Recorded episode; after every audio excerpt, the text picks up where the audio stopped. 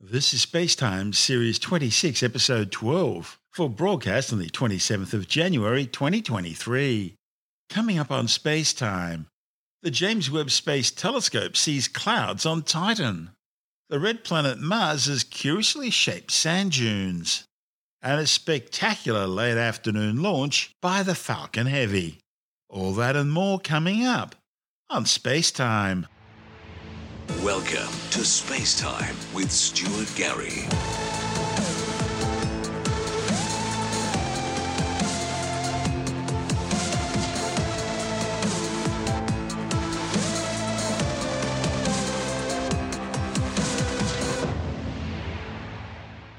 NASA's James Webb Space Telescope has turned its focus on the giant Saturnian moon Titan, finding fluffy clouds in its atmosphere. The discovery of Earth like clouds adds to a growing list of similarities between the two worlds. Both Titan and Earth have a thick atmosphere. In fact, Titan is thought to have a primordial atmosphere very similar to the very early ancient Earth's atmosphere. And like Earth, Titan has rain, which wets the ground, forms streams and rivers, which then flow into lakes and seas. But unlike Earth's liquid water oceans, on Titan, the liquids are methane and ethane. You see, Titan is so cold, water is frozen solid there, forming bedrock. The new James Webb Space Telescope observations were combined with Earthbound telescopes to help astronomers understand the weather patterns on Titan in advance of a NASA mission to the moon called Dragonfly, which is slated to launch in 2027. Dragonfly will be a large multi rotor autonomous lander designed to assess the habitability of Titan's unique environment, investigate the moon's unusual chemical stew, and search for signatures of water based or hydrocarbon based life. Astronomers have been observing Titan for decades, ever since before the Voyager encounter back in 1980. But over the past roughly 25 years, they've been focusing powerful ground based and more lately orbital based telescopes on the Moon, complementing the observations of NASA's Cassini spacecraft mission to Saturn, which studied Titan between 2004 and 2017 and deployed the Huygens lander down to the surface, which, upon touchdown, described what it felt as cold, wet sand. When the James Webb Space Telescope team took their observations of Titan, they observed what appear to be two large clouds in the Moon's atmosphere. Follow up observations using the high resolution adaptive optics of the twin 10 meter Keck telescopes in Hawaii confirmed the clouds and helped track their movement across Titan's skies. A series of Keck images, taken about 30 and 54 hours later, showed similar clouds, likely the same ones, but slightly displaced because of the Moon's rotation relative to the Earth. Although the quality of the Webb infrared and Keck optical images may look about the same, Webb has instruments that can measure aspects of Titan's atmosphere that Keck cannot, in particular, Webb's infrared spectroscopic capabilities allow it to pinpoint the altitudes of clouds and hazes with much greater accuracy. By using spectrometers on Webb, together with the optical image quality on Keck, astronomers are getting a complete picture of Titan's atmosphere, including the altitude of the clouds, the atmosphere's optical thickness, and the elevation of haze in the atmosphere. In particular, at wavelengths where Earth's atmosphere is opaque, that is, where Titan cannot be seen from any Earth based telescope, Webb can still observe and provide information on the lower atmosphere and surface. NASA's Dragonfly principal investigator Zibi Turtle from Johns Hopkins University says the observations were some of the most exciting data seen of Titan since the end of the Cassini Huygens mission in 2017, and some of the best observations we'll get before Dragonfly arrives there in 2032 which, when you think about it, is now just nine years away. This is space time. Still to come, a study of the red planet's curiously sized sand dunes, and a spectacular late afternoon launch for the Falcon Heavy. All that and more still to come on Space Time.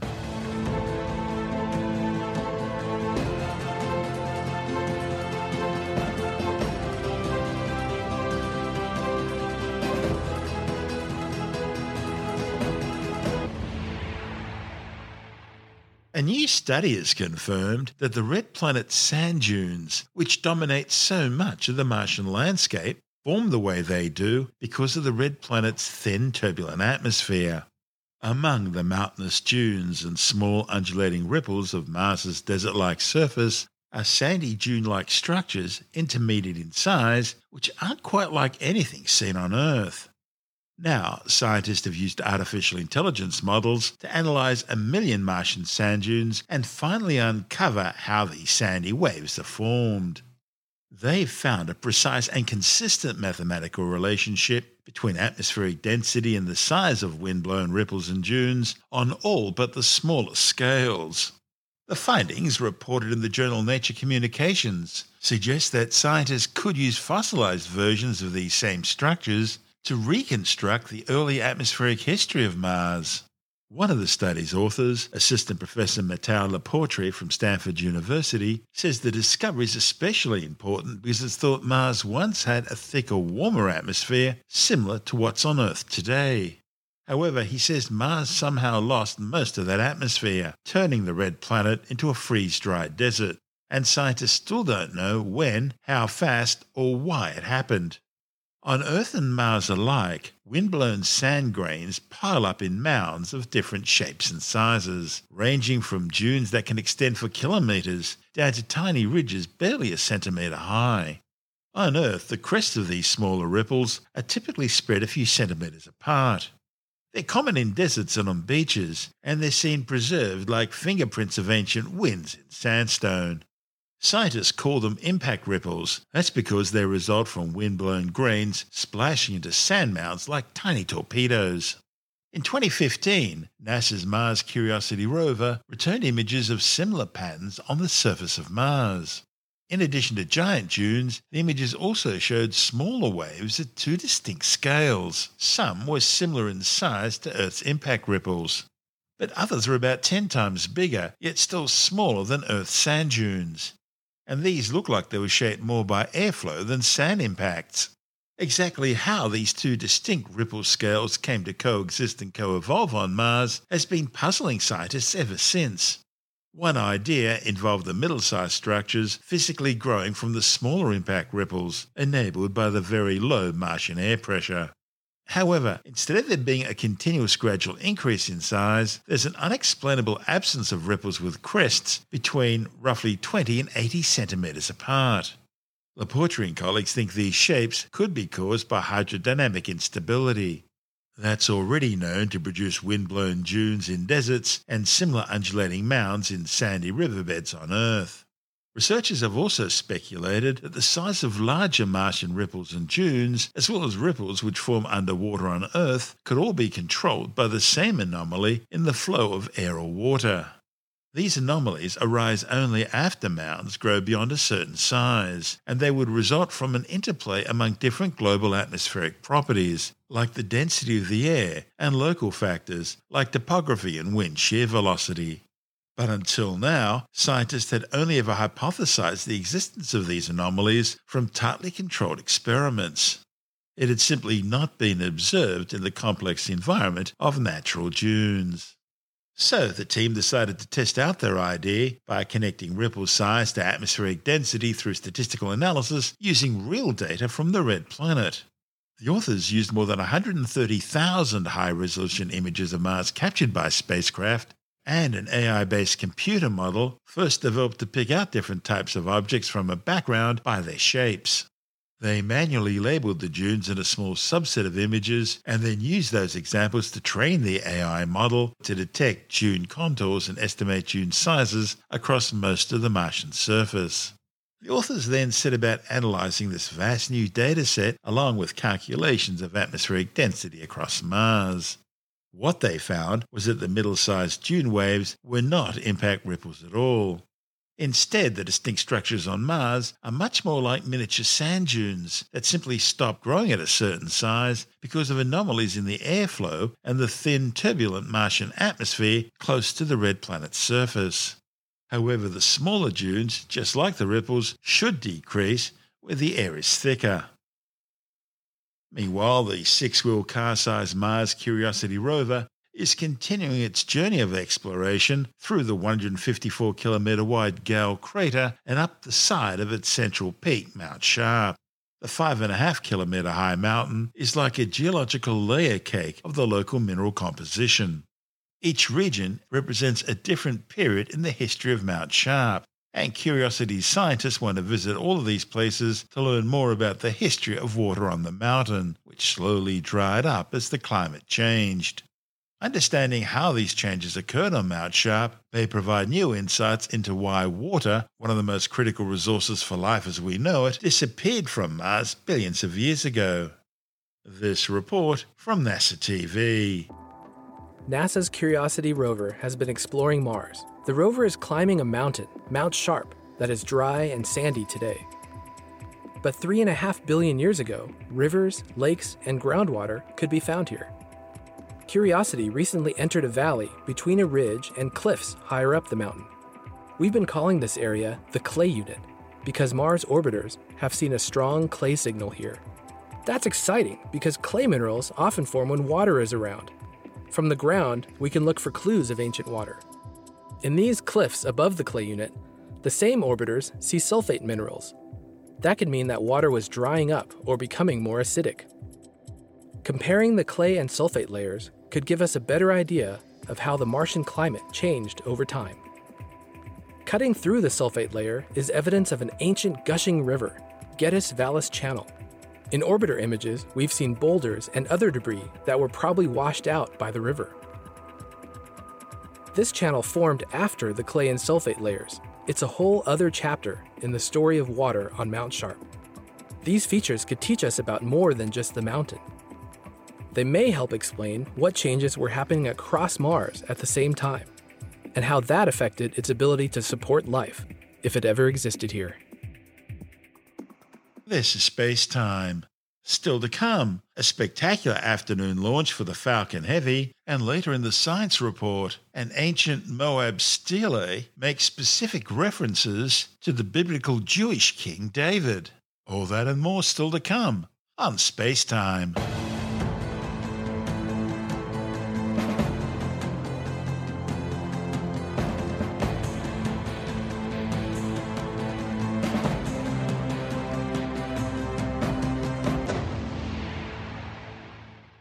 SpaceX has successfully launched its fifth Falcon Heavy rocket in a spectacular sunset launch from Cape Canaveral in Florida. The massive Falcon Heavy, made up of three Falcon 9 boosters mounted side by side, lifted off from Pad 39A at the Kennedy Space Center, carrying the US Space Force 67 mission. Producing a massive 5.1 million pounds of thrust, the Falcon Heavy is second only to NASA's SLS Space Launch System in terms of the most powerful rocket currently flying.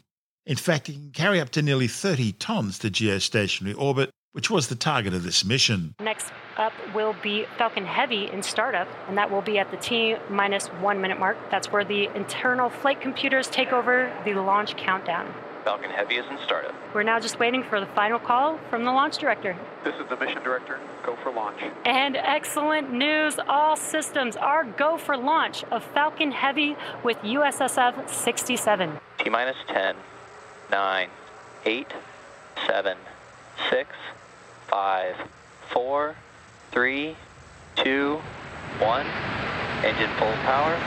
And liftoff of USSF 67. Go Falcon Heavy. Go Space Force. Booster chamber pressures are nominal. T plus 40 seconds into flight under the power of 5 million pounds of thrust. Power and telemetry nominal. Falcon Heavy is headed to space. Now, we did throttle down the engines around the T plus 40 second Vehicle mark supersonic. in preparation for Max Q. Max Q. And great call out there that we have passed through Max Q. That's the largest mechanical stress on the vehicle on ascent. Falcon Heavy in flight. Now, next events coming up will be booster engine cutoff or BECO, followed by separation of the side boosters, and followed by their side booster boost back burns. And then will be center core main engine cutoff, or what we call MECO. Again, those events coming up here just under a minute away. That will be BECO. That's where the booster, the side boosters engines will shut down. The center core will push those side boosters away from the vehicle. then those two side boosters can begin to make their way back down to Earth with their boost back burns. Side booster separation. Thank Side core booster startup. we just had BECO and separation of the side boosters. The side boosters have lit back up. They are now in their boost back burn, making their way back down to Earth. Those side boosters are returning to Florida under the power of three engines. That's three of the nine M1D engines. Next up will be the conclusion of those side booster boost back burns, followed by MECO on the center core, as well as stage separation of the center core and the second stage, and then SES 1 or second stage engine start 1. Now, as I mentioned previously, per the request of our customer, we won't be showing second stage views after SES 1.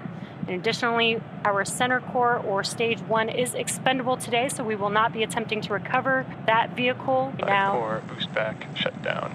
MECO. Stage separation confirmed. MVAC startup. and we had the shut, Stage one FTSSA has saved. we did have the shutdown of the Acquisition boost back burn. We did have the shutdown of the boost back burns on the side boosters as well as MECO on that center core and stage separation. We are waiting for confirmation of a call out of the fairing separation. All vehicles are following nominal trajectories. So currently, stage two is still making its way to its targeted drop off orbit, while the boost, the side boosters are making their way back down to land. Again, these side boosters have another burn coming up. That will be the entry burn. That will be three of nine M1D engines reigniting. That helps to slow the boosters down in preparation or as they re enter the Earth's atmosphere. Now, at the time of separation, the side boosters were traveling slow enough to turn around and make their way back to land to our side by side landing pads. If we have successful landings today, we'll mark the 163rd and 164th landing of an orbital class rocket. As I mentioned earlier, the center core will be expendable, and we are not attempting to recover it today. Side core entry burn startup. The entry burns for these side boosters have begun. They're just about 12 seconds long. Side core PY entry burn FTS has saved, and NY FTS has saved. and the entry burns for both side boosters have now concluded. Now, next up will be the final burn for each of these side boosters. That is the landing burn. It is just a single engine burn, the center E9 engine. Each one of these M1D engines have about 190,000 pounds of thrust. So that is enough to slow the vehicle down just in time for landing. Side boosters are transonic. Now, that landing burn coming up here in just about 20 seconds or so. Landing burn will last about 20 seconds long. Again, we are scheduled to land on landing zone 1 and landing Booster zone 2. landing burn. And there are those landing burns have begun on the side boosters as they touch down. Stage two is on thermal guidance. Stage two FTS is saved. Booster landing leg deployed.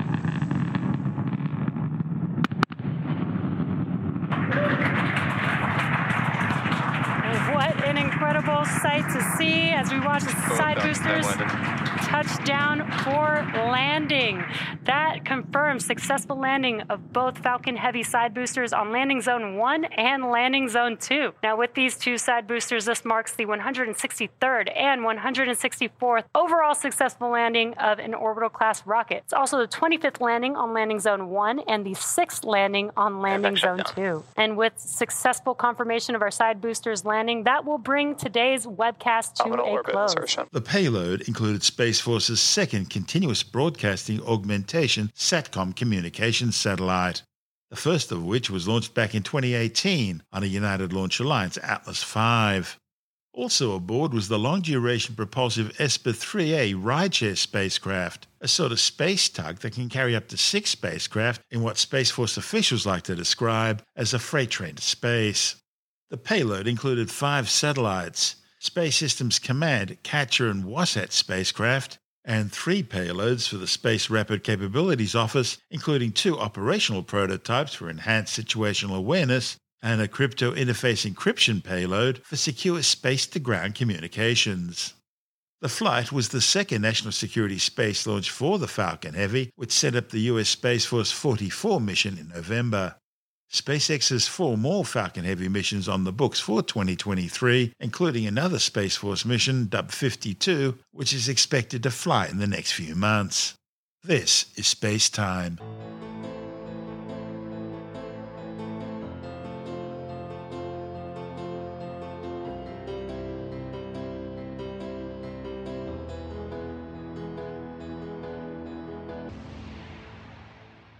And time out of tech, another brief look at some of the other stories making news in science this week with the Science Report. Scientists are warning that a new coronavirus subvariant called XBB.1.5 is now on the rise globally. A report in the journal Nature says it's now responsible for 70% of SARS CoV 2 cases across the northeastern United States, and it will almost certainly soon dominate globally. The variant might not cause big waves of illness thanks to pre existing immunity, vaccination, and boosters, but researchers are still tracking the lineage closely as it has a rarely seen mutation that makes it more infectious, which therefore creates an opportunity for more evolutionary gains. Over 6.8 million people have now been killed by the COVID 19 coronavirus since it was first detected near China's Wuhan Institute of Virology around September 2019. But the World Health Organization warns that the true death toll is more likely to be around 16 million, with at least 672 million confirmed cases globally. A new study warns that ecosystems in Western Victoria and the west coast of Tasmania may be the most at risk from climate change in coming decades. The findings, reported in the journal Nature Ecology and Evolution, compared the traits of plants currently growing in southeastern Australia to species that have existed in the region over the past 12,000 years. Many of these ecosystems are already facing habitat loss and species extinction. The authors found that up until around 6,000 years ago, plants in southeastern Australia were more functionally diverse with more productive growth strategies. But drier, unstable conditions over the past 4,000 years have triggered a marked change in plant function in some of these areas' ecosystems, including in Western Tasmania's World Heritage Rainforest. The plants in these areas tended towards less productive growth strategies or mechanisms to reproduce and survive in a harsh landscape. And the researchers warned that this trend's likely to continue under the more frequent droughts expected over coming decades. Archaeologists have successfully translated the Mesha Stele, finding that the inscription contains specific references to the biblical Jewish King David. Originally discovered in fragments in 1868, the famous stele is now on display at the Louvre Museum in Paris. It's a large slab of basaltic rock etched with a lengthy account of King Mesha of Moab going to war with Israel. The events described correspond to a similar account in the Old Testament's 2 Kings chapter 3. The text, which is written in Moabite, refers to the Israelites' God as well as the house of David and the altar of David. Until now, scholars weren't sure if the references to the biblical King David were being correctly deciphered.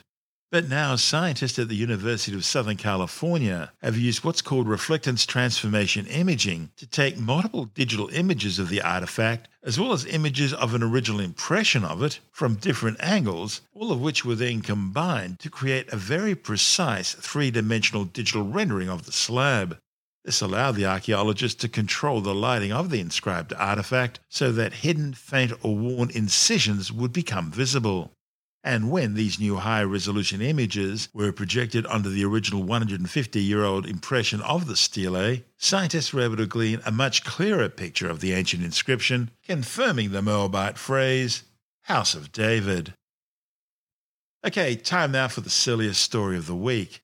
What do Albert Einstein, Isaac Newton, Leonardo da Vinci, Plato, and Socrates all have in common? Well, they're all extraterrestrials from another planet, of course. Or at least that's the conclusion of paranormal expert, the Reverend Lionel Fanthorpe. For most of his adult life, the Reverend Fanthorpe has been delving into the great mysteries of the world. Along with his wife of 62 years, Patricia, the duo have written hundreds of books and investigated countless seemingly unexplainable cases of strange phenomena and the paranormal. Tim Mendham from Australian Skeptics says exorcisms, time travel, and ghostly goings on are all in a day's work for the good Reverend. This is a story of paranormal expert aren't they all? The Reverend Lionel Fanthorpe, who's convinced that there is a multiverse and that basically the human race has been created, or some members of it have been created by aliens, and that includes Einstein and Da Vinci and other people that he classes as um, geniuses, whether it's Plato or Socrates. What it's saying is that smart people can only come from elsewhere, and that we can only produce non-smart people here on Earth. So we're pretty pathetic, and we need the outside people. Yeah, and of course, the thing about the Reverend Fanthorpe is that he's been around. He has been a reverend for two different churches, including the Universal Life Church. He's an entertainer, a dental technician, a journalist, teacher, TV presenter, author, lecturer, industrial trainer, warehouseman, and a van driver. So he has So he all the knows right his- credentials. He has all the credentials to recognise an alien genius when he meets one. It's a silly story, and uh, it, it's it's wonderful for that reason. Always like a silly story, but there's no reason to believe him at all. That's Tim Mendham from Australian Skeptics.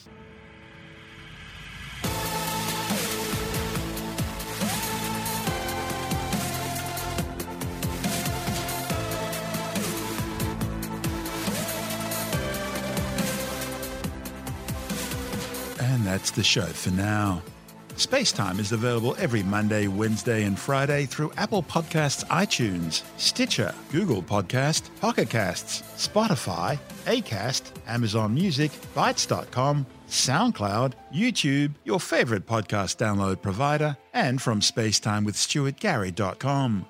Spacetime's also broadcast through the National Science Foundation on Science Zone Radio and on both iHeartRadio and TuneIn Radio.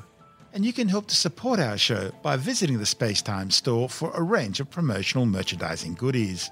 Or by becoming a Spacetime patron, which gives you access to triple episode commercial free versions of the show, as well as lots of bonus audio content which doesn't go to air, access to our exclusive Facebook group, and other rewards. Just go to spacetimewithstuartgary.com for full details. And if you want more space time, please check out our blog, where you'll find all the stuff we couldn't fit in the show, as well as heaps of images, news stories, loads of videos, and things on the web I find interesting or amusing. Just go to spacetimewithstuartgary.tumblr.com. That's all one word, and that's Tumblr without the E. You can also follow us through at Stuart Gary on Twitter, at Spacetime with Stuart Gary on Instagram, through our Spacetime YouTube channel, and on Facebook, just go to facebook.com forward slash spacetime with Stuart Gary. And Spacetime is brought to you in collaboration with Australian Sky and Telescope magazine, your window on the universe. You've been listening to Space Time with Stuart Gary. This has been another quality podcast production from Bitesz.com.